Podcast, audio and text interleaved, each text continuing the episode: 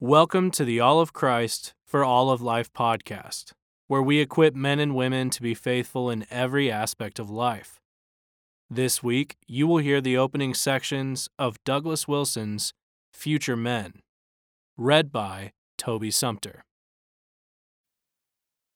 This book is dedicated to Heather, who has blessed us by marrying the man who was once our future man. Introduction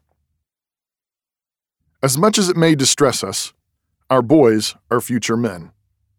I was once leading a seminar for teachers at our Christian school, and in the course of the discussion mentioned that many of the girls in the school would, within a few short years, be adult women and would take their place in our midst. The teachers heard all this with aplomb. But when I went on to say that within a few short years the boys they were instructing would be lawyers, airline pilots, pastors, etc., the looks on the faces of the assembled teachers ranged from concern to mild panic. Boys take a lot of faith. This is good because the presence or absence of faith reveals whether or not we have a biblical doctrine of our future. Unbelief is always anchored to the present, while faith looks at that which is unseen. But even here, we only get half the picture. Too often, we think that faith only looks at unseen heavenly things, but this truncated approach is really the result of an incipient Gnosticism. In the Bible, faith includes the ability to see that which is unseen because it is still future. Abraham rejoiced to see the day of Christ, not the day when he, Abraham, would go to heaven. Faith conquers kingdoms. Faith stops the mouths of lions. Faith turns armies to flight. And faith brings boys up to a mature and godly masculinity. But another qualification must be added. The faith exhibited by wise parents of boys is the faith of a farmer, or a sculptor, or anyone else engaged in the work of shaping unfolding possibilities. It is not the faith of someone waiting around for lightning to strike. It is the faith of someone who looks at the present and sees what it will become through grace and good works. Countless examples may be multiplied from any given day in the life of a small boy. Say a boy breaks a chair because he was jumping on it from the bunk bed. Unbelief sees the cost of replacing the chair. Faith sees aggressiveness and courage, both of which obviously need to be directed and disciplined. Suppose a boy gets into a fight protecting his sister. Unbelief sees the lack of wisdom that created a situation that could have been easily avoided. Faith sees an immature masculinity that is starting to assume the burden of manhood. Unbelief squashes. Faith teaches while it directs. Faith takes a boy aside and tells him that this part of what he did was good, while that other part of what he did got in the way. And this is how to do it better next time. This issue of fighting provides a good example of how necessary such distinctions are. Of course, parents do not want to encourage their sons to pick fights with other boys, but this is not the only item on the menu. Neither do they want to encourage abdication and cowardice.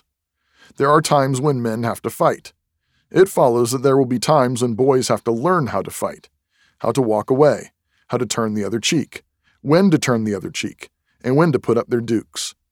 If boys don't learn, men won't know, and boys will not learn unless their fathers teach. When Theodore Roosevelt was at Harvard, he taught Sunday school for a time at Christ Church until he was dismissed over an issue related to this. A boy showed up one Sunday with a black eye. He admitted he had been fighting, and on a Sunday, too. He told the future president that a bigger boy had been pinching his sister, and so he fought him. TR told him that he had done perfectly right and gave him a dollar. The vestrymen thought that this was a bit much, and so they let their exuberant Sunday school teacher go. Unbelief cannot look past the surface. If there was any sin involved, unbelief sees only the sin. Faith sees what was turned aside to the service of sin and seeks to turn it back again. Sin is parasitic and cannot function without some good attributes that it seeks to corrupt. Consequently, faith must distinguish that which must be preserved and developed and that which must be abandoned because of the sin. In addition, faith also sees the godliness in what many pietists on their own authority have come to call sin. At the beginning of his life, a boy does not know what century he was born in, and consequently exhibits to many of his politically correct and aghast elders some of the same traits exhibited by the boyhood chums of Sennacherib and Charlemagne. He doesn't know any better, yet. But in our day, many of these creation design masculine traits are drilled or drugged out of him by the time he is 10. Faith resists this ungodly process and defines sin by the scriptures and not by pietistic traditions. So faith is central in bringing up boys, but it is important to remember that the object of faith is not the boy. It is faith in God, faith in his promises, faith in his wisdom. Faith concerns the boy, and the boy can see that it concerns him. Parents are to believe God for their sons, which is a very different thing than believing in their sons. But faith in the wisdom of God cannot be separated from the standard of Scripture. It is easy for us to ask God to give us faith to accomplish whatever it is that we think is a good idea. But this is not what we are called to do. We are Christians and cannot survive on bread alone. We must live by and on the Word of God. Because we should want to base the training of our boys on the standards and patterns of Scripture, we may be encouraged to look to the promises of Scripture as well. These promises are not a later add on, they are foundational to the whole process. Faith is not wishful thinking. Faith apprehends the promises of God found in Scripture. The children of thy servants shall continue, and their seed shall be established before thee. Psalm 102, 28. Faith sees a son as established, and the work of faith goes on to establish him. Faith is the assurance of things hoped for, the evidence of things not seen. As we look to the Scriptures for the pattern of masculinity that we are to set before our sons, we will find them manifested perfectly in the life of the Lord Jesus Christ. He is the incarnate Word, the one who embodies perfectly all that Scripture teaches in words. As we look at the teaching of Scripture throughout this book on what it means to be a man, and therefore what it means to be a future man, we will come back again and again to the example of Jesus Christ. He is the one who set for us the ultimate pattern for friendship, for courage, for faithfulness, and integrity. God is the one who places a specific boy in a particular home, and He does so in order that those parents who believe and obey Him might come to delight in a wise son, a son who is like Jesus Christ. My son, if thine heart be wise, my heart shall rejoice, even mine. Yea, my reins shall rejoice when thy lips speak right things. Proverbs 23, 15 and 16. With these introductory things said, a few words are necessary about some overlap with material found in some of my other books on the family. The first point is that while repetition may be a headache for editors, it remains a pastoral necessity. Philippians 3:1. We moderns need to internalize many of these truths and an important part of this is repetition. Secondly, there are times when a point made in an earlier work needs to be expanded or qualified. Sometimes a point made elsewhere is clear to some and murky to others. Third, although there are some hardy devotees of my stuff who will soldier manfully through more than one of my books, this is not the case for everyone. And because of how the books are frequently used, group studies, etc., the books pretty much need to stand alone. Not everyone reads the earlier books. And last, sometimes I repeat myself because I'm getting older and can't help it. Chapter 1 The Shape of Masculinity. Before taking a road trip, it is a very good idea to have some idea of where you are going. Before rearing a son, to be masculine, it is equally important to have some notion of what that is. For Christians seeking to be biblical, it is important to have that definition of masculinity grounded in the teaching of Scripture. So, what is masculinity? What are we looking for when we describe manhood according to the Bible? The answer to that question will inform and direct all our efforts in bringing up our sons. Manhood is where boyhood should be aimed. Douglas Jones has helpfully argued that masculinity can be thought of as the collection of all those characteristics which flow from delighting in and sacrificing bodily strength for goodness. Bill Mouser makes this point even stronger by pointing to the five clear aspects of this kind of masculinity throughout the Bible. As with every such categorization, we cannot make these five aspects watertight, separating them completely from one another. But nevertheless, these are distinctive features of the masculine constitution. Men are created to exercise dominion over the earth. They are fitted to be husbandmen, tilling the earth. They are equipped to be saviors, delivering from evil. They are expected to grow up into wisdom, becoming sages. and they are designed to reflect the image and glory of God. Some of these following terms may seem somewhat cumbersome to some, but let's call them lords, husbandmen, saviors, sages, and glory bearers. This chapter will not make a detailed case for these roles, but will simply outline and describe the features of each, and then show how each one should manifest itself in the life of boys. Of course, when these are neglected, or worse, resisted, the consequences are very harmful to boys. Lords. Man was created to exercise dominion in the earth. The charge which God gave in this regard is frequently called the cultural mandate. And God said, Let us make man in our image, after our likeness, and let them have dominion over the fish of the sea, and over the fowl of the air, and over the cattle, and over all the earth, and over every creeping thing that creepeth upon the earth. Be fruitful and multiply, and replenish the earth, and subdue it. Genesis 1 26 through 28. Some may assume that this cultural mandate is negated by the fall of man into sin, but God repeats the mandate again after the flood. Genesis 9 1. Sin certainly affected our ability to fulfill this command from God, but it did not remove the obligation placed on us by the command. But if it is to be fulfilled now, in a sinful world, then it must be as a result of the goodness and grace of God. And this is what we see. The mandate is given to us yet again in another form in the Great Commission. We are told there to disciple the nations and bring them to true submission to the Lord Jesus Christ. Matthew 28, 18 through 20. In boys, we might call this the tree fort impetus. Boys want to conquer and subdue, and if the terrain before them is the backyard, then that is what they want to conquer and subdue. The point of discipline with boys is to channel and direct their energy into an obedient response to the cultural mandate. It is not to squash that energy, destroying it or making it sullen. Boys, therefore, should be in training to become men who exercise dominion. They should be learning to be lords in the earth. They should learn to be adventurous and visionary. Husbandmen. Man was created not only to discover and conquer new worlds, but also to make those worlds flourish. The Dominion mandate, taken in isolation, could result in men trying to build a culture based on piracy and freebooting. This second aspect means that men are created to conquer and subdue, and after this, to settle down. After man was created, God placed him in the garden to tend and protect it. The Lord God took the man and put him in the garden of Eden to tend and keep it. Genesis 2:15. Man does not just build bridges and space stations.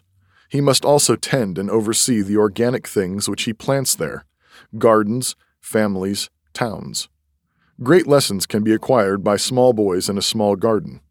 A rich farmer was once rebuked for having his sons work in the fields when they didn't have to. His reply was apropos to this discussion. He wasn't raising corn, he explained. He was raising boys. Boys, therefore, should be learning to be patient, careful, and hard-working. Saviors. Men also have a deep desire to deliver or save. The great example of a Savior is, of course, the Lord Jesus Christ. His deliverance was promised to his people in the early chapters of Genesis. And I will put enmity between thee and the woman, and between thy seed and her seed.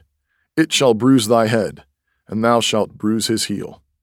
Genesis 3 14 and 15. The ancient serpent this dragon was the tempter who brought the occasion of sin before Adam and Eve. God promised here a curse on the serpent, and in that curse we see the salvation of the world. That salvation cannot be separated from the destruction of the lying worm. As I write this, my two year old grandson is learning the story of St. George and the dragon. It absolutely captivates him, and he can't get enough of it. He is learning something profound here. Men who follow Jesus Christ, the dragon slayer, must themselves become lesser dragon slayers. And this is why it is absolutely essential for boys to play with wooden swords and plastic guns. Boys have a deep need to have something to defend, something to represent in battle, and to beat the spears into pruning hooks prematurely, before the war is over, will leave you fighting the dragon with a pruning hook. The Christian faith is in no way pacifistic. The peace that will be ushered in by our great prince will be a peace purchased with blood. As our Lord sacrificed himself in this war, so must his followers learn to do. Boys must learn that they are growing up to fight in a great war, and they must consequently learn, as boys, to be strong, sacrificial, courageous, and good. Sage. The sage is a man who is great in wisdom, and wisdom in Scripture is personified as a great lady. Sons are exhorted constantly to listen to her. As we look to the first part of Proverbs, chapters 1 through 9, we say that wisdom is a woman who disciplines boys. When a grimy little boy needs his knuckles rapped, she is the one to do it. If he heeds wisdom in her role as the strict school mistress, he grows up to a certain measure of wisdom, and the Lady Wisdom becomes his patroness. And when a man has grown up to wisdom, he has become a sage. We must therefore teach our boys the masculinity of study, of learning, of books, of intellectual discussion. Too often we let boys drift into a situation where they pit one aspect of masculinity against another. When this happens, for example, a boy who naturally loves the outdoors can too readily dismiss software programming as effeminate, or even worse, come to look down on poetry. Intellectual discipline, or as Peter put it, girding up the loins of the mind, is an important part of growing to manhood. In boyhood, study looks suspiciously like digging a hole and then filling it up. The author of Hebrews tells us that no discipline seems pleasant at the time, but rather painful. Afterwards, he says, it yields the peaceful fruit of an upright life. Nowhere is this principle more clear than in the relationship of study in the early years to wisdom in the years of old age. And while the point is clear when we make it this way, it is not naturally visible to a boy who has to do a homework assignment when he can hear all the neighborhood kids playing kick the can. The connections must be made for him. Boys must therefore learn to be teachable, studious, and thoughtful. Glory bearers. The last aspect of masculinity is seen in the fact that men are the glory of God. Paul puts the matter very plainly. For a man indeed ought not to cover his head, forasmuch as he is the image and glory of God but the woman is the glory of the man. 1 Corinthians 11 7. The woman reflects the glory of God by reflecting the glory of man, whose glory she is. However much modern egalitarians do not like it, God did not make the world according to their specifications. The head of every man is Christ, and the head of every woman is man. 1 Corinthians 11:3. This teaching on headship is repeated by Paul elsewhere. For the husband is the head of the wife, even as Christ is the head of the church, and he is the Savior of the body. Therefore, as the church is subject unto Christ, so let the wives be to their own husbands in everything. Ephesians 5 23 and 24. These distinctions are not made in the interests of winning a competition. Star differs from star in glory. The sun and the moon differ from one another. When the Bible assigns one kind of glory to man and another kind of glory to woman, our modern egalitarian bigotries prevent us from seeing that they are different kinds and levels of glory. G.K. Chesterton wrote a short poem entitled Comparisons that summarizes the problem exactly.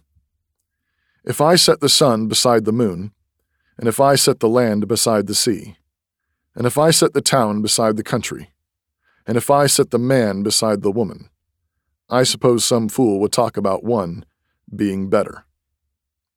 Because these things are true, boys must be instructed on how to grow up into glory and how to fulfill their responsibility to be representative, responsible, and holy. Putting all this together, we should have a pretty good sense of where we are going. We should want our boys to be aggressive and adventurous. They are learning to be lords of the earth. We should want them to be patient and hardworking. They are learning husbandry. We should want them to hate evil and have a deep desire to fight it. They are learning what a weapon feels like in their hands. We should want boys to be eager to learn from the wise. They are learning to become wise themselves. We should want them to stand before God, in the worship of God, with head uncovered. They are the image and glory of God. Chapter 2 Effeminacy and Biblical Masculinity. We live in a feminist and effeminate culture. Because of this, at best, as a people, We are uneasy with masculinity, and with increasing regularity, whenever it manages to appear somehow, we call for someone to do something about it. There are two basic directions a boy can take in departing from biblical masculinity. One is the option of effeminacy, and the other is a macho like counterfeit masculinity. With the former, he takes as a model a set of virtues which are not supposed to be his virtues. With the latter, he adopts a set of pseudo virtues, practices which are not virtues at all. When God has assigned a place, a station, to someone, it is disobedience to desert that station. A woman is no coward for refusing to desert her children in order to enlist in the army to go off and fight in a war. But a man who refuses to fight can be charged, depending on the circumstances, with cowardice. This same pattern can be seen in all the little things of life. A man is not supposed to stand around when it is important to exercise leadership. A woman might be called to simply wait for her husband to make a decision, but a man who waits around for someone to decide is abdicating his assigned role. Of course, a biblical man is to be kind and gentle, but the model for this is to be ultimately the Lord Jesus, and in conjunction with this, the teaching of Scripture. The overarching model for this is not our composite cultural picture of what an accommodating male looks like. When distortions occur, they can veer left into effeminacy or right into a counterfeit masculinity. Feminine boys. Because of the egalitarian times we live in, we first have to say a few words in defense of stereotyping. Generalizations, understood to be such, are not only permissible, but necessary. Jesus speaks about the Pharisees as a class, although there were Pharisees who were not the kind of hypocrites he rightfully castigated. In fact, we can define a good Pharisee as one who acknowledged the justice of his generalization, and then came to him by night to receive instruction about regeneration. The Apostle Paul committed the egalitarian faux pas of lumping Cretans together into one large, lazy, gluttonous mass. But he still knew there were good Cretans, and he made a point of quoting one of them. This said, boys should not play with dolls, and boys who do play with them have a problem. One of the themes of this book is to reinforce the truism that the boy is father to the man. What you have young, you will have more of later, old. For most boys, the right general response to effeminacy is natural, as in, yuck. But instruction and correction is still necessary. This is because the boys do not know how to make the distinction between that which should be mocked in effeminate boys and that which must be honored in the girls. And for those boys who gravitate toward playing house and dolls and dress ups, wise parental control, oversight, and redirection is necessary. But in order to do this properly, a right understanding of masculinity on the part of the parents is necessary. Small boys tend to think that masculinity consists of rolling around in the dirt, and so they are likely to dismiss a quiet studiousness in a boy as simply another form of indoor effeminacy. But we have already seen that a boy should be studying to become wise, studying to be a sage when he is old. This is not the same thing as wearing a frilly apron. Put another way, the distinction between masculinity and femininity is not one of outdoors and indoors. Women can consider a field and buy it for a vineyard, and they can work in the garden, they can tend the fruit trees and be a glory to their sex. Men can work inside too, helping and leading with many domestic duties, though their focus will be different. Role relationships are clear to the wise, but for those who want life to conform to wooden simplicities, they are a stumbling block. And this is where the collective wisdom of many generations can help us out through stereotypes. Far from being a repository of thoughtless bigotries, our stereotypes help us to appreciate a traditional wisdom. When boys learn the rudiments of cooking, as they should, they should also learn to do it in a masculine way. What way is that? To the stereotypes. Boys should learn to glory in being boys, and they should learn to relate all their activities to this. When parents help their boys broaden their scope, getting beyond rolling around in the dirt, this is not so that the distinction between the boys and their sisters can be blurred, but rather so that it might be reinforced in many other areas.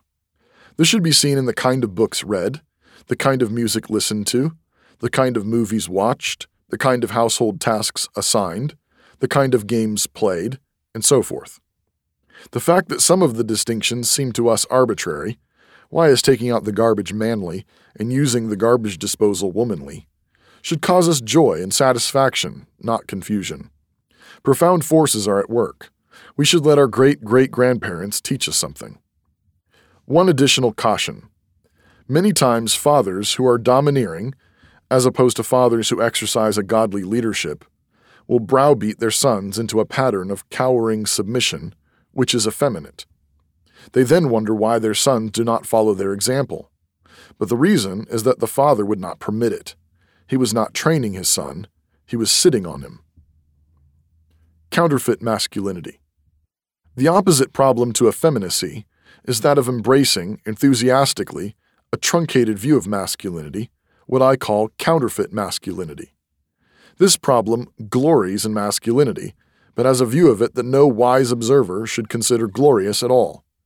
There is more to masculinity than grunting and bluster.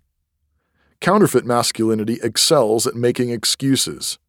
Because the masculinity is a matter of pride, not humble acceptance of responsibility, then anything which threatens that pride must be rejected.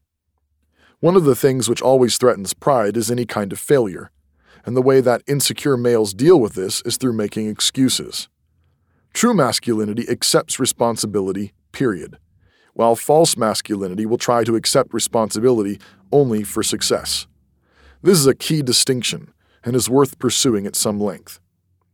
Suppose a young son is playing left field, and in the course of the game he drops an easy pop fly.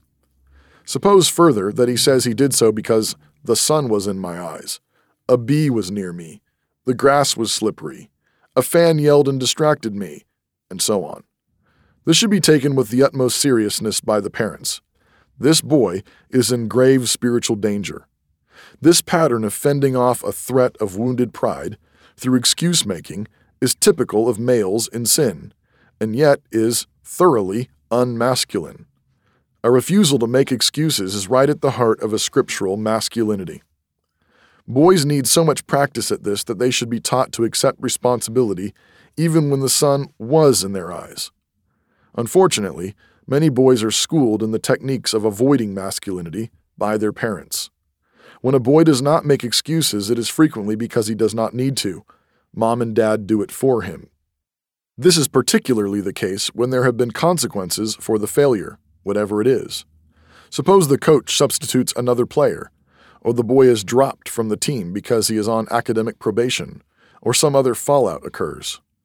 Parents are often ferocious in explaining why this shouldn't happen. The son is in the background taking notes. So when they, the parents, confront him about something, he does to them what he has already learned from them. What he has learned is the practice of refusing to take responsibility. He has learned how to reject masculinity. This can all be done in a loud voice and with a hairy chest, but it is still shirking a duty assigned by God. At the same time, we should also distinguish excuse making from giving an explanation which is called for. If mom asks her son why he was late for dinner, it is all right for him to tell her it was because he was hit by a car, and the emergency room wouldn't release him in time, and the phone at home was busy.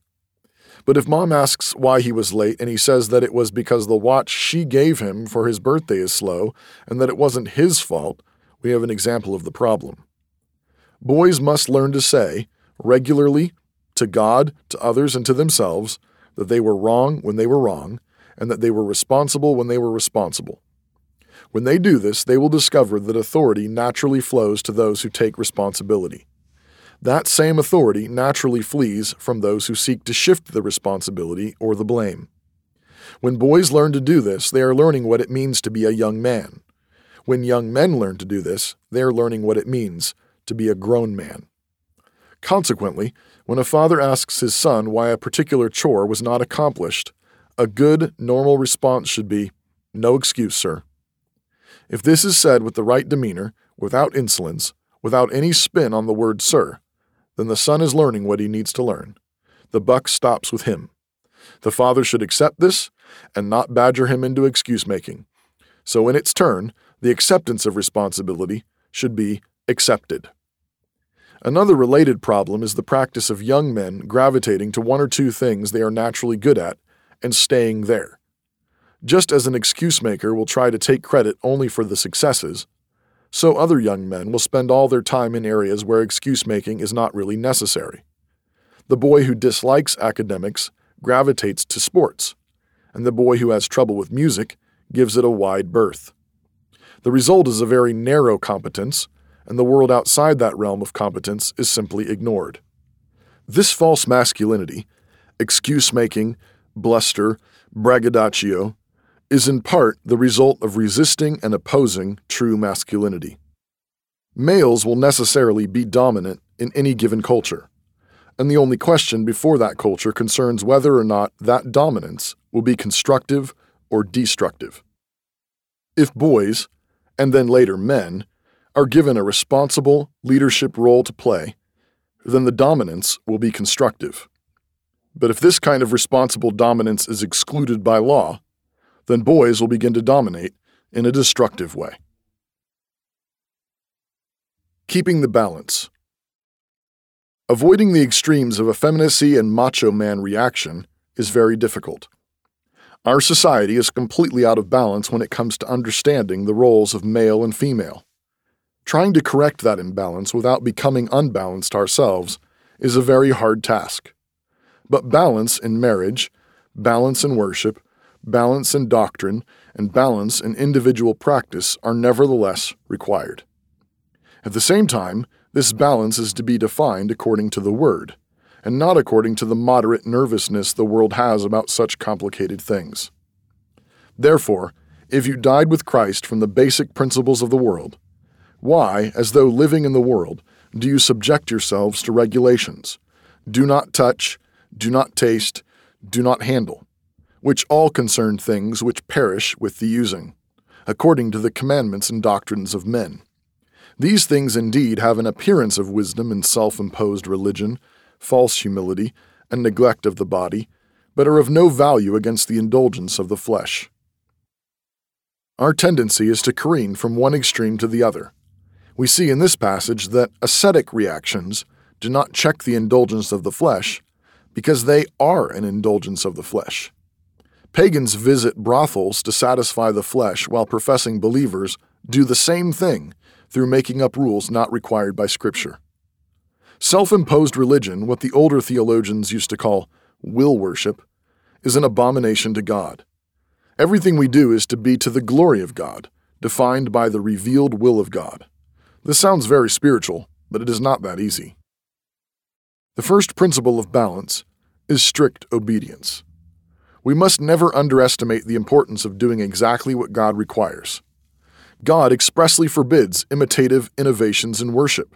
Deuteronomy 12, 30 through 32. God struck down Nadab and Abihu for offering strange incense. Leviticus 10, 1 and 2. Saul was rejected as king because of his rebellion in taking Samuel's place. 1 Samuel 15, 22 and 23. Uzzah was struck down for touching the ark when the oxen stumbled. 1 Chronicles 13, 9 and 10. King Uzziah tried to burn incense before the Lord, contrary to the law, and was struck with leprosy. 2 Chronicles 26, 17 and 18. And Hezekiah destroyed the bronze serpent. 2 Kings 18:4. Zeal in our religion is commanded. Titus 2:14. In a very important sense, we are never to be moderate Christians. So then, because you are lukewarm and neither cold nor hot. I will spew you out of my mouth. Revelation 3:16. Another principle of balance, however, is just as important. We are obliged to obey strictly what God has said, not what we thought he said, or what we assumed he said, or what we thought he should have said. He who sends a message by the hand of a fool cuts off his own feet and drinks violence. Proverbs 26 6. Before we obey the word, we must know it to be the word. As soon as we know it to be the word, our responsibility for submission is immediate and complete. Our goal is perfection, not perfectionism. The Word of God is absolute, but it is false to assume from this premise that the Bible provides a tidy list of do's and don'ts, all of which must accord with a respectable and middle class common sense. Although the law required priests to have a certain lineage, which the usurping priests of Christ's day did not have, the Bible still treats Caiaphas as the genuine high priest. John 11:51. Hezekiah requested that God receive certain defiled Israelites coming to the reinstituted Passover. 2 Chronicles 30, 17 through 19. Naaman received permission to escort his master into the house of Rimmon, and there to help him bow. 2 Kings 5, 17 and 18. David unlawfully ate the showbread and was praised by Christ. Matthew 12, 4. And Christians should have no trouble eating meat that was offered up to an idol. 1 Corinthians 8, 4. Perfectionism has the appearance of wisdom, but it is a work of the flesh. We do not counter perfectionism with imperfectionism, we counter perfectionism with obedience. These are the general principles. When we seek to balance masculinity in our sons with femininity in our daughters, we have to return constantly to what Scripture teaches. What does the Bible show us concerning masculinity? This is why we had to begin with biblical categories Lord, husbandman, Savior, sage, and glory. Taking all of Scripture together, these aspects of masculinity balance one another, and their corresponding complements in women provide still further balance. Thanks for listening to this week's edition of the All of Christ for All of Life podcast. That was a message from our audio collection titled Future Men. If you'd like to hear the rest of the book, you can purchase it at audible.com.